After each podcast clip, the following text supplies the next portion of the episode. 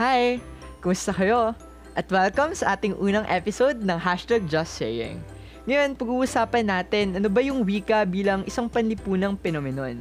Ako, naniniwala kasi ako na ang lahat ng mga institusyon, konsepto at pagpapahalaga kasama ng wika ay isang social construct. Ano ba ang social construct? Nangangahulugan na ang mga tao ang siyang nagbibigay ng pakahulugan sa isang bagay, gaya ng kulay. Maaaring ang kulay puti o itim ay normal na kulay lamang sa iba, ngunit para sa ibang mga lipunan, ito ay maaaring may ugnay sa kamatayan. O ang pamahalaan naman, maaaring sa ibang mga lipunan, um, kailangan ng kagustuhan ng tao ang nasusunod.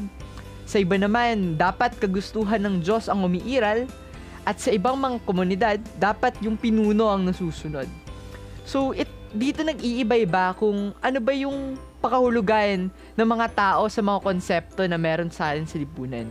Ang wika naman, maaaring mag-iba ang halaga at gamit ng wika depende sa lipunang ginagalawan nito. Dahil ang wika ng iba ay maaaring banyaga para sa atin, ngunit ito ay pamilyar para sa iba. Kahit ang body language, na itinuturing na pandaigdigang wika ay maaaring magkaroon ng mga galaw na may iba't ibang pagpapakahulugan ang iba't ibang mga tao. Ngunit paano nga ba nabubuo ang pagpapakahulugan ng lipunan sa mga bagay nito?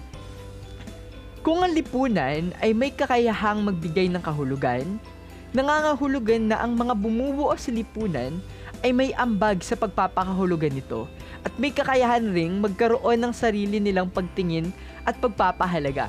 Nangangahulugan na ang lahat ng individual na parte ng lipunan ay mayroong rasyonalismo para mag-isip at magbigay ng kanyang pagpapakahulugan sa isang bagay.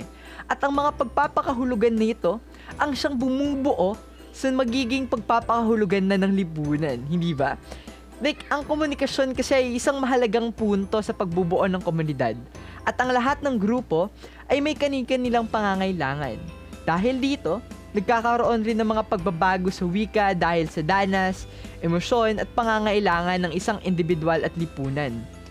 Gaya noon, ang Filipino ay nag, napagtibay bilang pambansang wika para sa pagpapalakas ng nasyonalismo at pakikipagtunggalian sa kolonyalismo.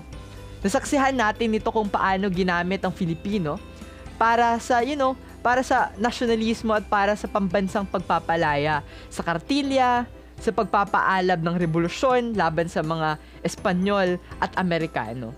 Ang Filipino rin ay nagamit bilang pamprotekta ng mga Pilipino laban sa mga Hapones na pinagbabawal ang pagsasalita ng Ingles at para hindi rin sila maintindihan nito. Nangangahulugan ang lahat ng mga pagpaplano laban sa Hapon ay ginamit ang wikang Filipino. Ang lahat ng paglaban, ang lahat ng pag, um, pangmamata sa mga Hapon, sa lahat ng pang-aalipusta ng Hapon, ay ginag- ginamit natin ang wikang Filipino para maprotektahan tayo laban sa mga pangsisiel ng mga Hapon.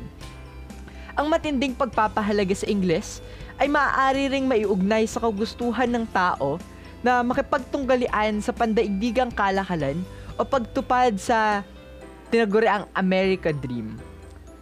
Naalala ko noon, nung junior high school, nagkaroon din kami ng mga sariling salita na ginagamit namin kahalili ng ibang mga salita dahil tipikal ang pag-uusap tungkol sa mga relasyon, pagliligawan at mga crush.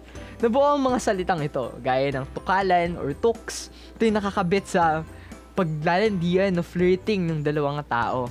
Dahil maaring nakakabit sa paghahalikan dahil ang salitang tukal ay salitang Bicolano na nangangahulugang tupil sa Ingles at mistulang ito ang aksyon na ginagawa nila sa paghahalikan. May nabuo naman na salitang woot-woot para sa mga gwapo, maaaring nanggagaling sa original na catcalling sa mga babae na witwiw, ngayon ito'y para sa lalaki naman. Ang mga salitang ito ay nanggaling sa kababaihan sa aming paaralan at paraan nila para mapag-usapan ng mga bagay nito. Ngayon kailangan nating malaman na ang wika ay hindi ganap na monolithic. Ito ay nagbabago base sa panahon at pananaw ng lahat ng tao na gumagamit ito. Gaya ng pag-usbong ng gay linggo, konyo at iba pang mga dialekto. Kailangan nating intindihin ang pinanggagalingan ng mga pagbabagong ito sa danas ng mga tao. Walang sino man ang may monopolyo sa paggamit ng wika, kaya't kinakailangan ng paggamit ng lahat sa wikang Filipino para mapanatili ang pagkakaroon nito ng kaugnayan sa kasulukuyang hamon at pangangailangan ng lipunan. ang simpleng paggamit natin ng wikang Filipino sa pang-araw-araw na gawain ay paggamit ay papapanatili ng relevance o ng significance ng wikang Filipino sa sa lipunang Pilipino.